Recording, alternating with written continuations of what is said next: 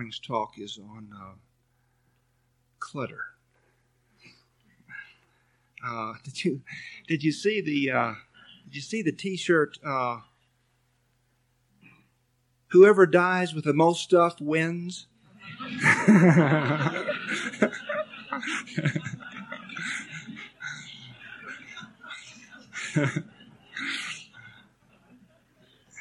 it is interesting that when we die, even if it's at the very last moment, we do choose to leave behind everything that we thought we had. We let go of all of our possessions and everything that we thought was important to us that is within the world. We certainly do not leave any one behind because they were not actually in the world. That was merely an illusion. But all the things that we thought were so important, we uh, left behind. And Gail and I have recently been uh, cleaning out our house once again. It's an interesting thing. Uh, it's generally believed that uh, you must be able to face anything in the world before you can see the unreality of the world. That's, that's very widely held assumption that you must be able to face anything in the world before you can leave it. Fortunately, that is not true. You can leave the world in that way by getting where you can stand anything in the world. You can be in any situation, and you can be strong in the face of any personal temptation and you will leave the world eventually in that manner. But it is a very, very long way.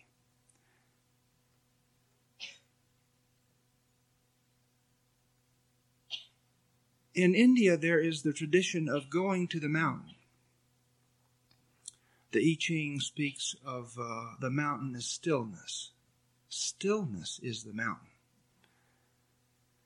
And so by becoming still, be still and know that I am God, says the Bible.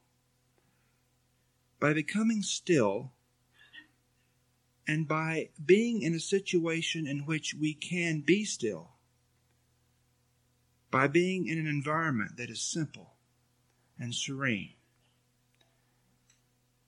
by having those contacts which are peaceful, and none others. By minimizing our contacts with the world as drastically as we can, we begin to create a mountain upon which to sit, uh, a platform upon which to launch our rocket to God. Excuse me.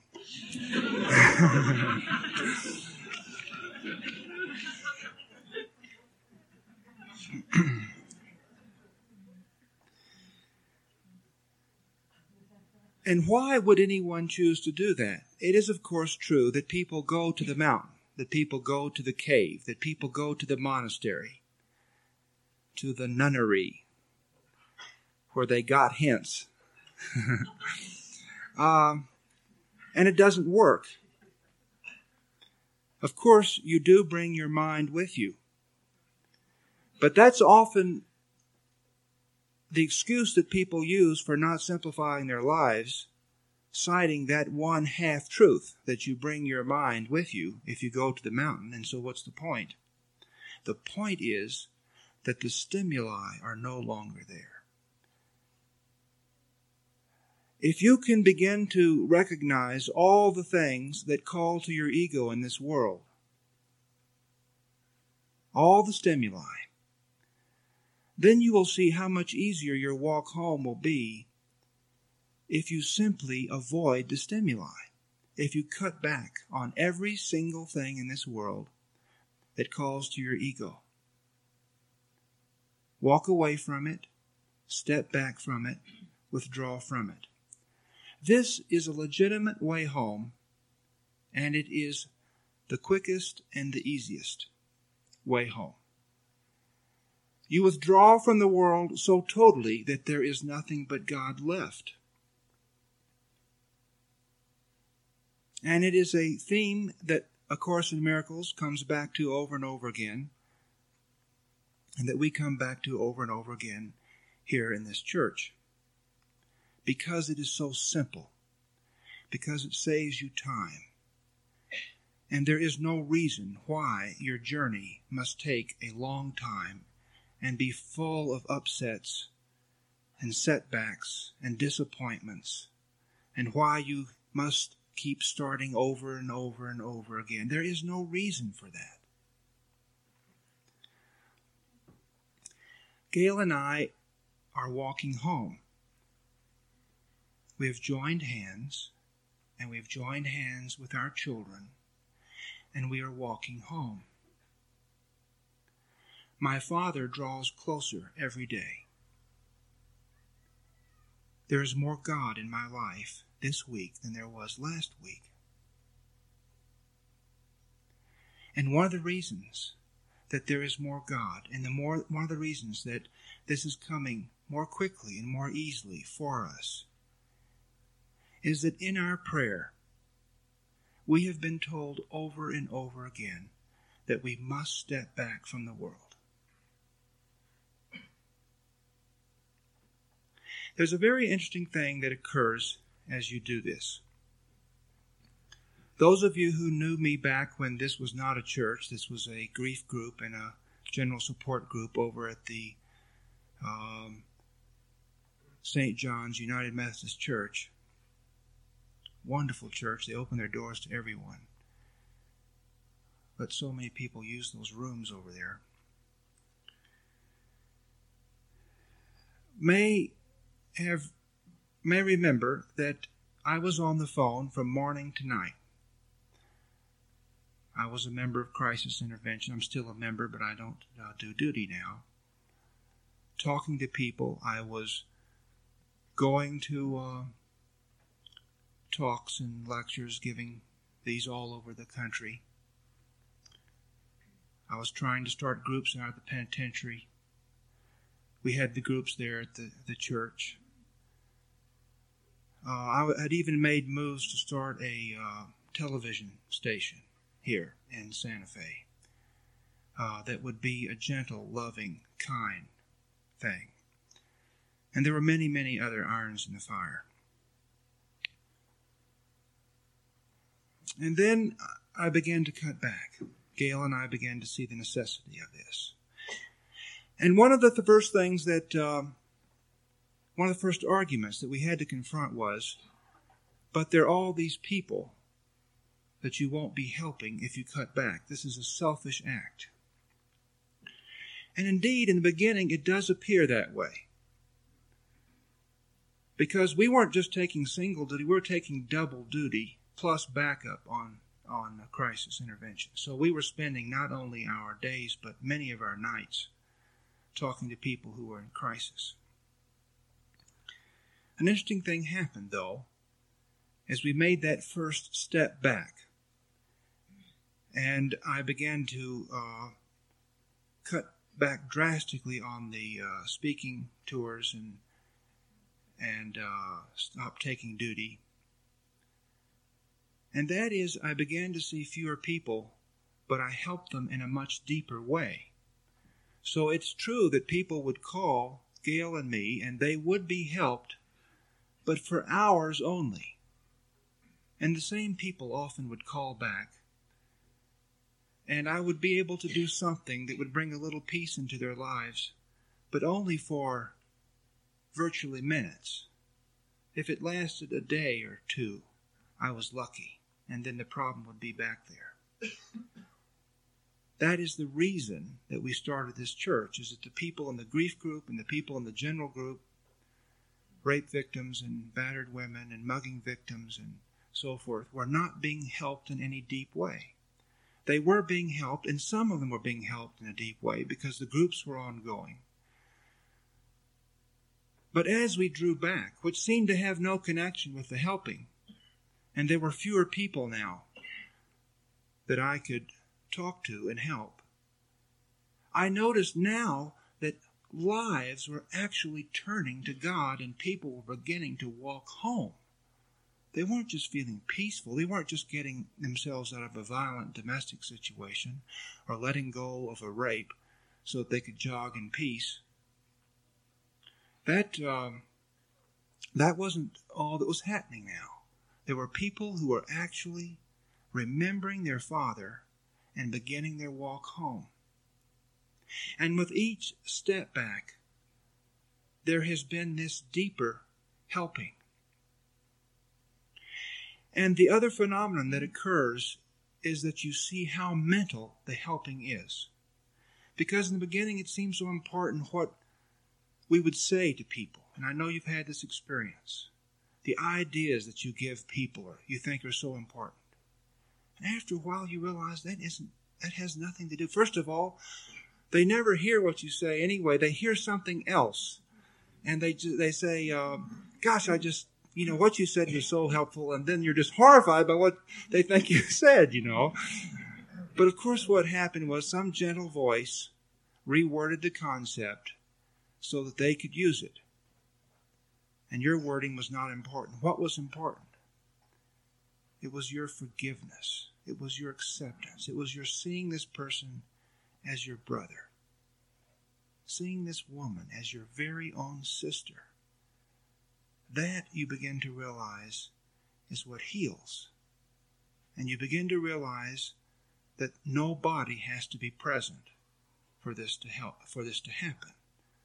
Of course, it's helpful many times for there to be uh, this uh, talking between bodies. But you begin to see how you can help silently and that it's in fact the silent calling of your heart to their heart that does the work, even if the bodies are present and the mouths are moving. The world is clutter, and God is simplicity. The simpler your life becomes, the simpler your conversation becomes the simpler your closet of clothes becomes, the simpler your diet becomes, the more God can enter your life. It will not necessarily enter your life just with the simplicity, but now it can. Gail and I, uh, yesterday morning, cleaned up a desk that was in the living room that had a lot of stuff on it and we cleaned up the counters of our kitchen. We did that in the morning. It took us all morning to uh, the stuff in the boxes to give away or put in rummage, rummage sales uh, in the future or whatever, or to throw away or to rearrange. And when we got through, we had one fifth of our counter clean it was there was nothing there. I scrubbed it and oiled it. It's a wood top. Looked really nice. The desk was clean. It only had the phone, which was unplugged. the little notepads, which would not be used, and uh, the pencil, which longed for the old days, in which it had a function in the world. And both of us noticed the same thing after that. I wasn't expecting this. When we walked into those areas, it was as if there was more God there. Of course, there wasn't more God there, but there was less judgment. We both judged against the mess. It is conceivably possible that if you had no judgments against clutter, you could live in clutter and you could withdraw into your clutter and turn to God. There is pro- there are probably a few people, I would say three the max on this earth who could do that. Because there is no right or wrong about clutter, but we do have a judgment. We have a judgment about this, you see?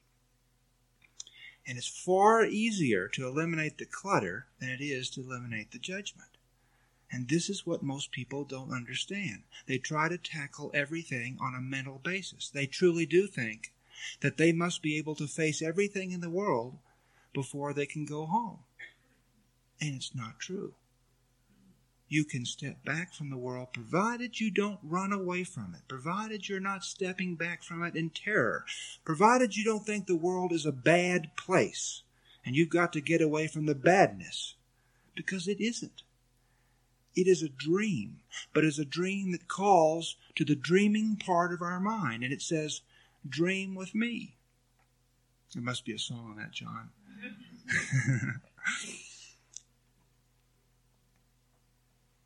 okay, so let's talk about how the clutter enters our lives. The world is clutter, and God is simplicity. And if you will look, you will see there is no place in your life where the clutter has not entered. Everything in your life is cluttered. Everything in your life is cluttered. What, for example? Glad you asked. Let's take the house, or the apartment, or the uh, efficiency one room place or the hotel room or the motel room or whatever it is or the van. A lot of people are living in vans now.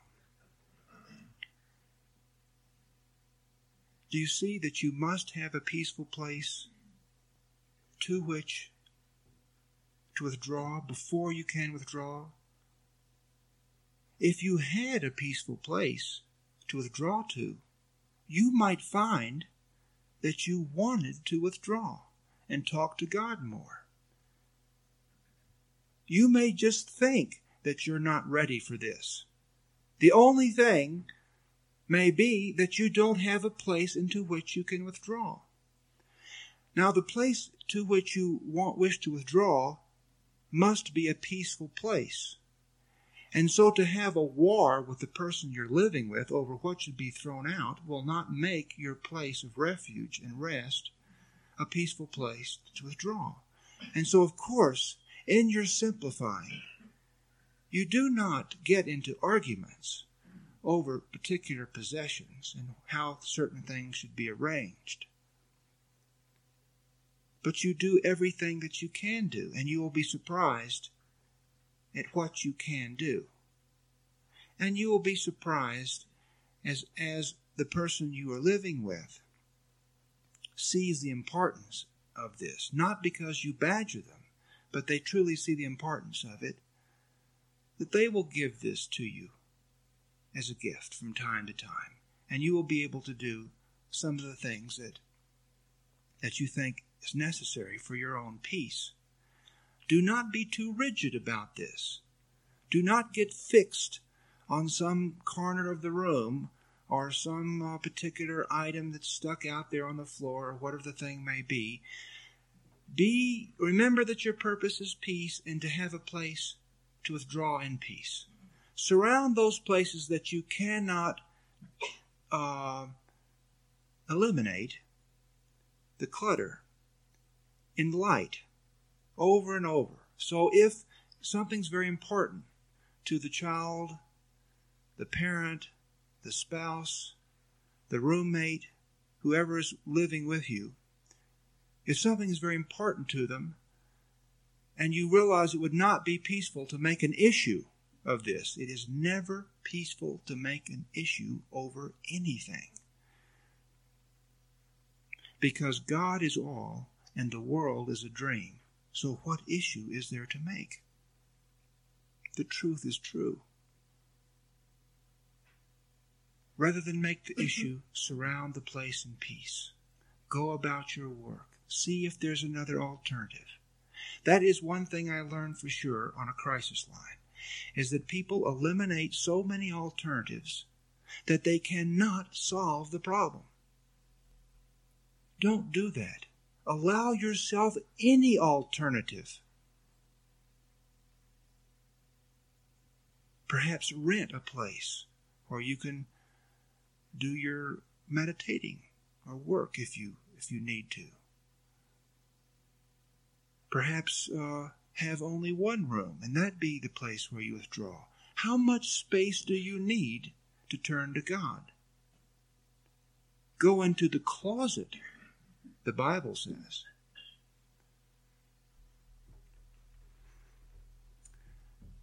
As you go through your stuff, oh, I've got to tell you about one thing. Um, there's all these reasons why we keep all this stuff. Uh, we might use it someday. That's, that's one. Uh, it's expensive. That's you can't throw out something of value. Why? When you when you die, you will leave it all. You will say goodbye to it all.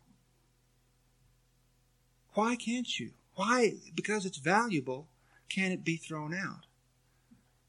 And here was another one that was keeping uh, some items. I know you all have items like this, things that people have given to you, relatives and things like that. Now, we had a little place where there were these things. Um, what were we going to do about this? We couldn't give them away or sell them because they were such that they would draw a certain amount of attention, and there would be the fi- uh, the fear that that uh, what this what we what this person had given to us had now been given away or sold or auctioned off or donated or whatever the thing may be. But they were very expensive. These were expensive things. As a matter of fact, these particular things, which I can't even identify, uh, had increased in value. It had been many years since they were displayed. We knew that the various people didn't particularly, they didn't ask where they were. Sometimes it's more peaceful to uh, bring it out when uh, Aunt Matilda comes by, you know. Then you you bring out the little, uh, uh well, we might. Um, I was thinking of these wonderful things that they make for Halloween in Mexico. Um, uh, was it All Souls Day? Uh, which they celebrate death. And have you ever seen these wonderful things with horns and and uh, skulls and all kinds of? Well, I was thinking oh, that's one of the things that we had been given, but it isn't in this category. Uh, but anyway, it may be more peaceful for you to just take that out when so and so comes by, but that wasn't the case. So, what were we going to do with this? It seemed to be a dilemma. There it was, taking up a lot of space. It occurred to us that J- John could have his little workshop in that space because he's gotten very interested in nailing and hammering and so forth. And so we've got now got uh, spaceships and space stations and swords and everything else all over the house uh, that he's been making. So we thought, well, if we could, if he could have a room, if he could have one little room where he does this, and the wa- the room with the washer and dryer was seemed to be a good place. But as I've mentioned to you before, it's it looks like a blender drink back there. Um, so what what would we do? Well, Gail came up with a very interesting idea. Break these things into small pieces and take them to the dump.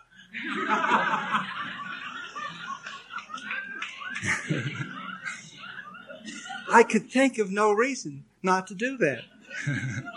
we we have we might we haven't gotten to that room yet. Uh, we may think of a, a, a less dramatic uh, solution to the problem, but that one works. The only thing that would hold it back is oh, they're valuable. But how valuable is our peace? How valuable is our place to withdraw? And for Gail and me, we must have great simplicity. There, there must be a minimum of things. This varies with each person, but if you look at it, you'll see. And what we did is we actually, this is, you see,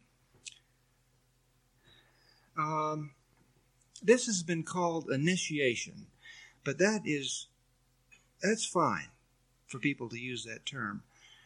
The reason I don't use the term initiation is because whenever you use these terms that indicate experiences, people don't think they're having them. They think that someone else is having them, and somehow God or the Holy Spirit or the angels of heaven or something is withholding this experience from them because they think they know what it is because they've heard it described. Initiation is one of these experiences. I can tell you that all of you are in the process of being initiated. And part of this process that's so often described in the books on this subject is this withdrawal. Those of you who read uh, The Spiritual Journey of Joel Goldsmith, for example, know this, the stages that he went through, which he stepped back from the world more and more.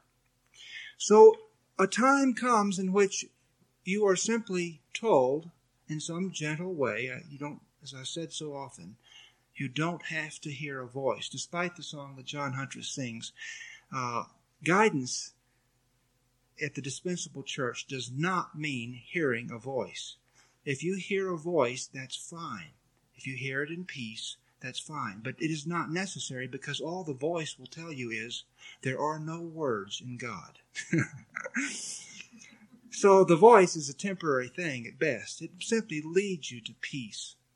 Peace is your guidance, doing what is peaceful, following your peaceful pre- pre- uh, preference, giving peace to others, blessing people with your peace, surrounding people with your peace. God is peace and stillness. And so you don't need a voice. And yet you all know, most of you at least know, how clear guidance can be even though there is no voice. You just have this gentle nudge, this gentle urging. Not to move to Topeka and start a health food shop or something. I'm not that not that kind of thing. But this gentle business of you're not going to go any farther now until you withdraw more. It's that kind of thing. This happens. Now you must withdraw more. Many people get sick at this time. Sickness is very often a call for withdrawal. This is why many people actually think God makes people sick because they can see this intent behind it. It is that is in fact not what happens, of course. How could love and gentleness and tenderness itself use illness and pain as a teaching aid? The way to peace is peaceful, and the way to love is gentle. And so, of course, uh, bolts of uh, disease do not come out of heaven and strike people down. And who could turn to a God that believe that believed that, that God was capable of doing that kind of thing? We must trust God. We must be able to relax in God's presence. And we must do away with all these silly notions that we have about vengeance and, and all this silly stuff.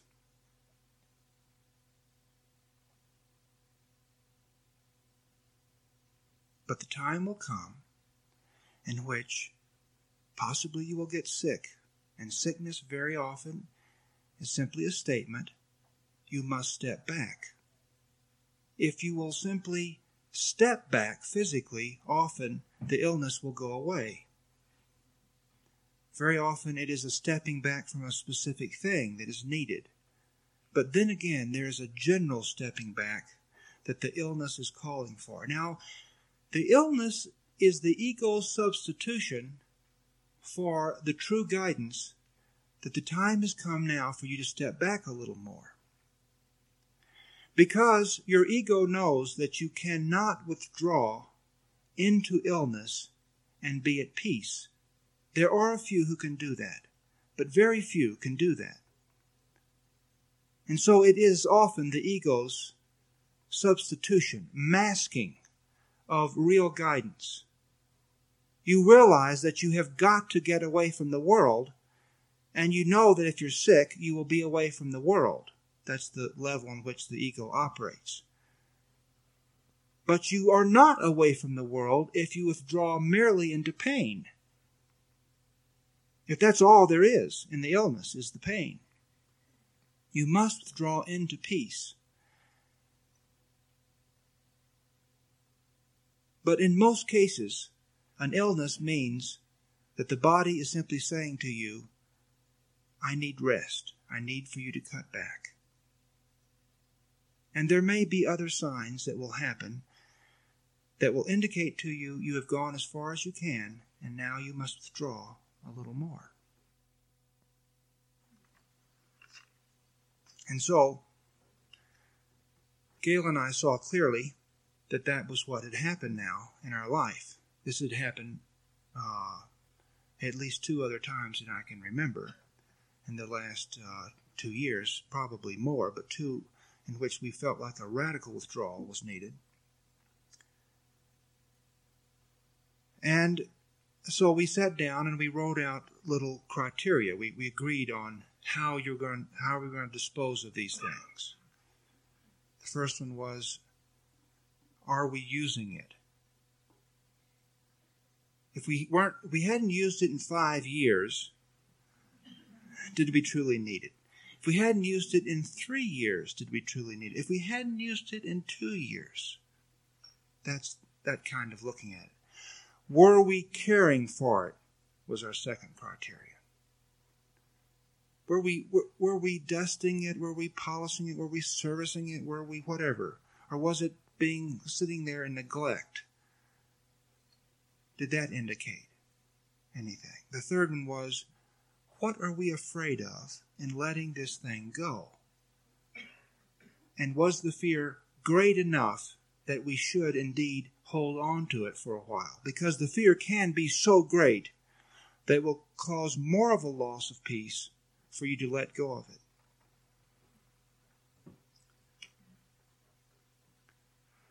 This world is a dream. And eventually you will see that you are not pe- uh, you are not choosing in the world the most peaceful thing to do, although I have said it that way many, many times. You'll eventually see that you are choosing in the world that which will delay you least. Because as long as we are in the world, we are making choices. And everything in the world, every choice we make, every piece of clothing we buy, everything that we do during the day, delays us.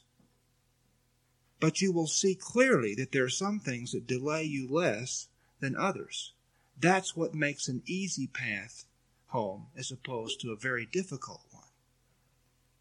So, will it delay us more to throw this out, give it away, store it for some worthy uh, garage sale benefit, uh, rummage sale, or whatever?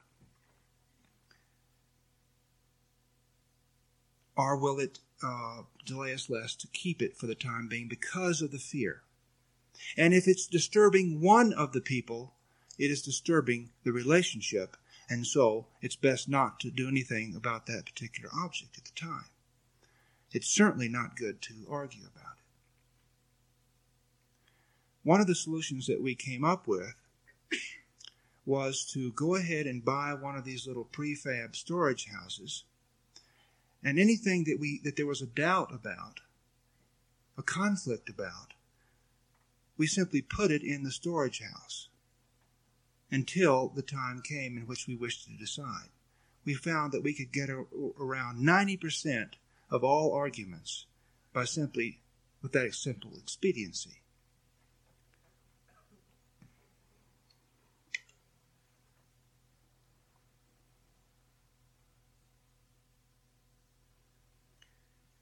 what else does this clutter enter?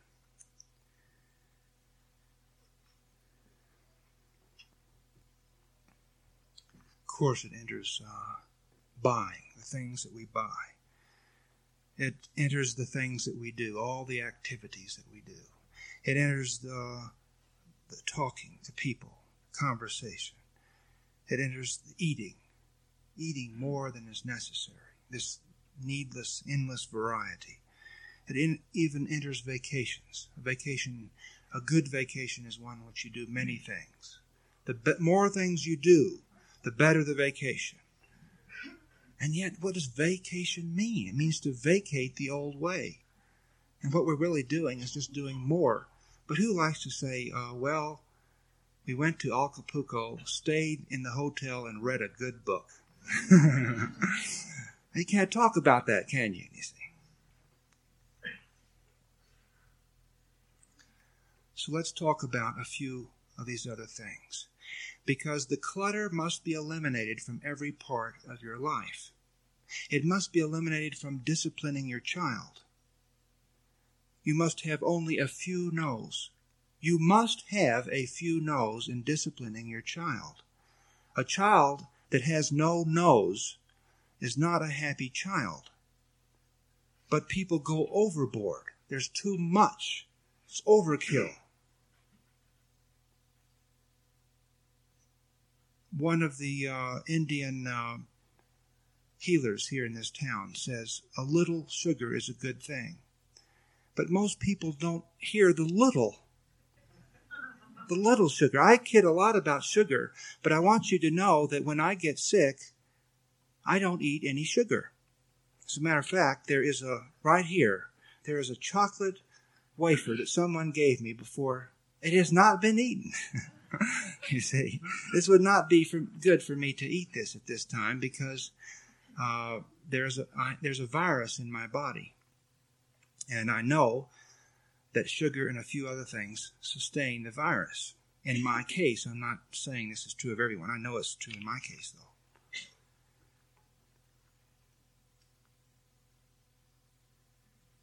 So let's take buying. Happiness is being able to buy anything you want. This is generally believed, isn't it? Widely believed. Many people think about being wealthy, marrying someone who's wealthy, coming into great riches, simply so they can buy anything that they want. And this is a wonderful fantasy to them. They could buy anything. They could buy horses. They could have a house in Santa Fe. How many people have put that wish into fulfillment recently. But wait until Esquire and the New York uh, Times and everybody starts writing about some other city. It'll all pass, people. Don't worry about it. Uh, and then they will have their third or fourth home someplace else.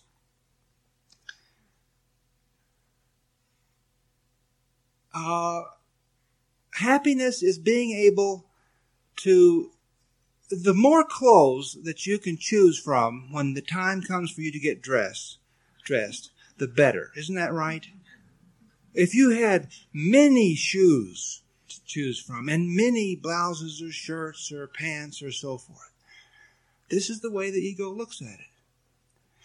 But it does not look at the fact that to every material possession and to every activity there is a there is this string of cans that is carried behind it, like uh, like the dog that you you know that uh, that children used to tie the string of cans to, the ramifications. So you don't just get a second house. You get someone to look after the second house and what are we going to do about the plumbing in the winter in the second house? And what about the yard in the second house? And what about the roof that now needs to be fixed? And now you add a third house. And now shouldn't this be rented because this is the good season and we're not going to go there this time? I don't have more than one house but i'm just talking about all these fantasies that we have. The more the more the more the more. The more world the better says the world says the dream of the world. The more, the more, the more. And the fact is that the less, the less, the less, the easier, the easier, the easier. It is that simple. And so if you need to make a list before you go out of your house as to what you're going to buy, make the list so that you don't buy more. Because with the extra things that you didn't need will come a certain amount of guilt and anxiety. You will not be able to pass this thing in your house without a little of the anxiety seeping into your mind because it was something you didn't need and there it sits. It was money you shouldn't have spent, but you spent it. When you bring any part of the world into your life, you bring the whole world because the tin cans is almost endless. It is the size of the world itself.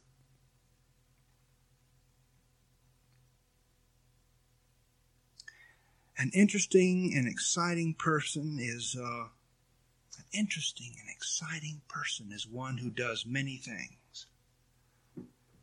Isn't that true? That, that's so and so's a very interesting person, meaning they do many things. That's the ego. That's the ego uh, stance on the whole thing. I don't know if I told you the story about uh, the time that uh, two dogs that we had picked up on the highway, unnecessary. Once again, you see, saving the world, assuming that the dogs uh, were lost and hopeless and so forth. There was one case in which we picked up dogs and found out that they lived right there near the highway. Poor woman was trying to get them back. We'd picked up two dogs.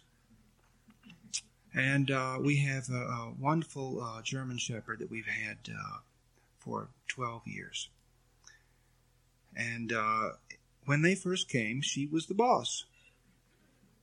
Uh, but as she got older, she uh, got weaker. And we didn't notice this happening. We saw her, we thought she was getting in fights because we would see her all bloodied up and uh, didn't uh, make the connection. But we drove up one day, and the two dogs we had picked up were killing the German Shepherd. They had her on her back, and they were killing her. They, the whole tide had turned. Now they were going to be boss, but they didn't have that stop business that goes on with most dogs when another dog turns on their back. Most dogs will stop. These two didn't. And this was our old dog. We had been through so much with her. Um, I jumped out of the car, took hold of the German Shepherd. Who, as they continued to bite her, I pulled her into the car, even though she was bloody and dirty and everything. That was the only way I could get them away. Closed the door, got out of the car, and started picking up sticks and logs and everything else and running after the two other dogs, chasing them all over the, throwing firewood at them and bricks and everything else. I didn't hit one of them. Unnecessary. Clutter. It was not necessary for me to do that, and that's what I was told when I closed my eyes and prayed about it because it had upset me very much. It wasn't necessary for you to do that. All that was necessary was for you to save Nushka. That was it. It was then necessary for us to do something about the two dogs. We could not leave them there and have this a place of peace into which we could withdraw, knowing that every time we left, they may kill the dog. So, of course, we had to, in some gentle, peaceful, quick way, we had to get rid of the two dogs. It was necessary. We didn't have to, though, go and abandon them on the highway or something like that, do you see? That would be unnecessary. That would be revenge.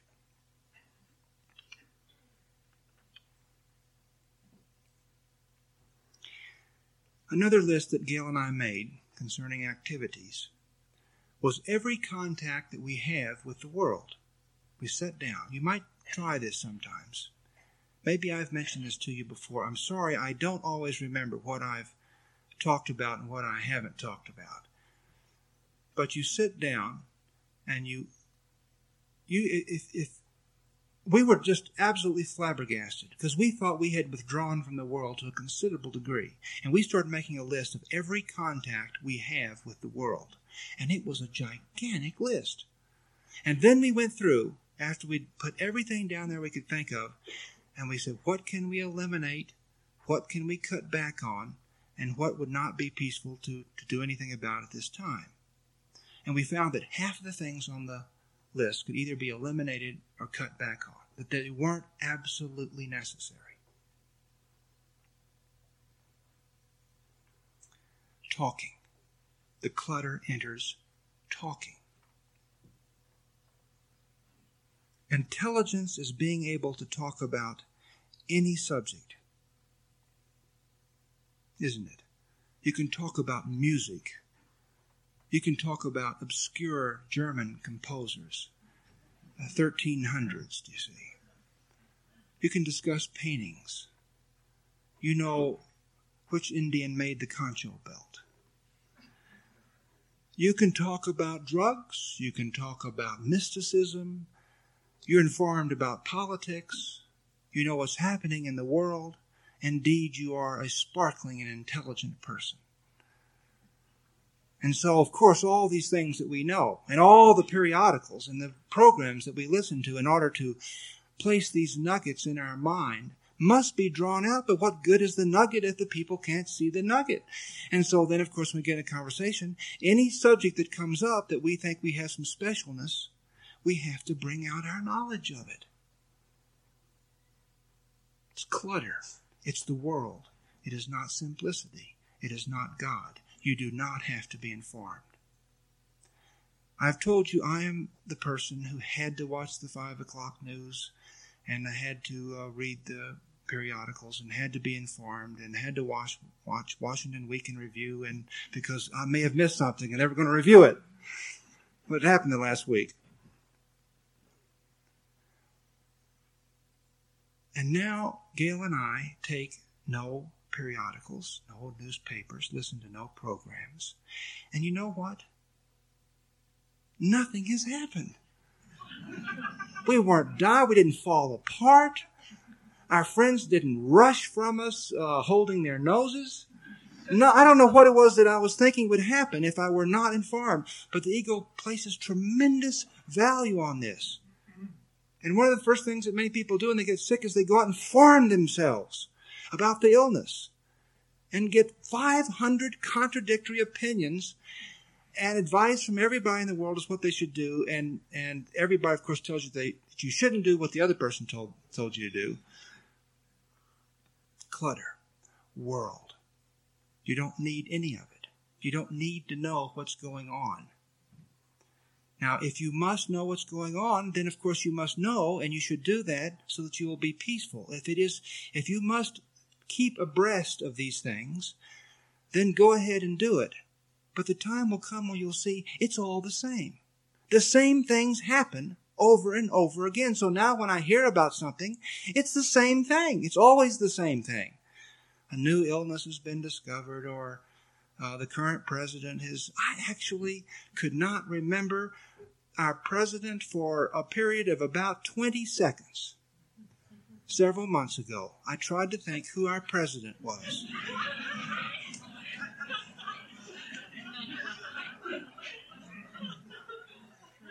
the president has made some statement that's been misunderstood and there's been some tragedy. I don't, I don't know. I, I'll let people tell me if they must. I don't ask any questions. I don't follow up. I don't say, hmm, or isn't that interesting?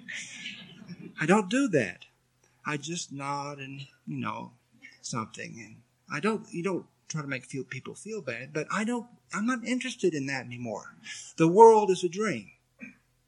God is all. Do you wish to leave the world?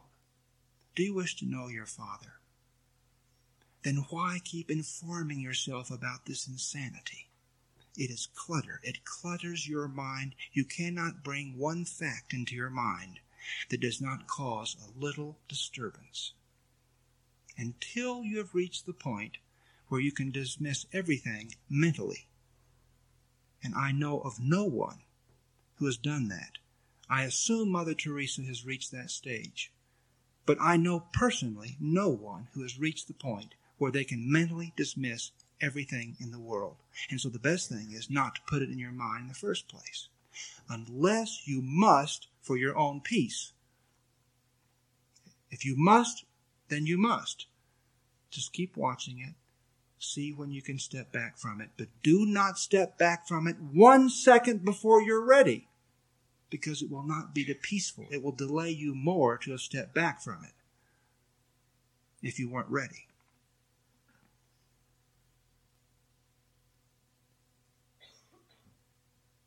We talked about clothes. The layered look. You see. That's that's what we've got now. That's that's the ego's look. I'm not saying that layered look is the ego's. Look. What I'm saying is the the ego is more and more and more. And so of course this would be a wonderful thing to put on as many clothes as you can, have them all showing, have all the layers showing. That's very important. Otherwise, someone will think you've gotten lumps. You see.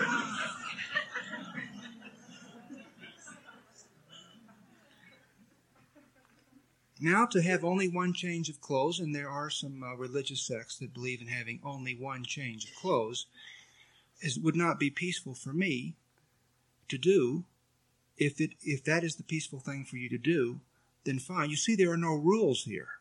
It's not that you should have X number changes of clothes and you should not have Y. You should not look in your closet and have a feeling of excess and glut and waste because it calls to your ego.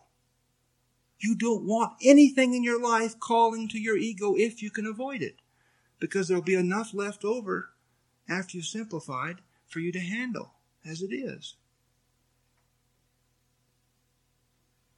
Eating. Excess in eating. There was a place, there was a fast foods place here, I don't know, over on Cerrillos Road. They've gone out of business now, so I can talk about them. They had a big sign. You went through this line. And you gotcha. They had a big sign saying, oregano potatoes. We put oregano on our potatoes. Gosh, I never, I never considered oregano in that way, you know.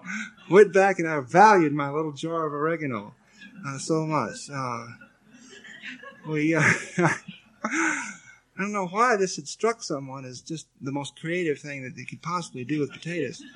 Uh, but indeed they did. They fixed your baked potato and they sprinkled in the oregano. We have a friend who uses, she's, uh, she is indeed sophisticated, and she uses basil. I think she uses basil because she loves to pronounce that word. And she can tell you when you always ask her, it always has basil in it.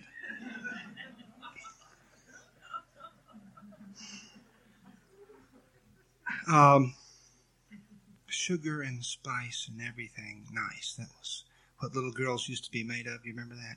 Of course, they can't be made out of that now. You understand. Uh, brown rice and spike. everything nice.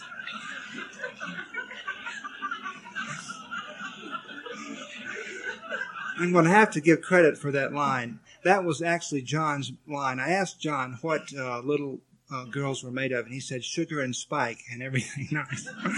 so.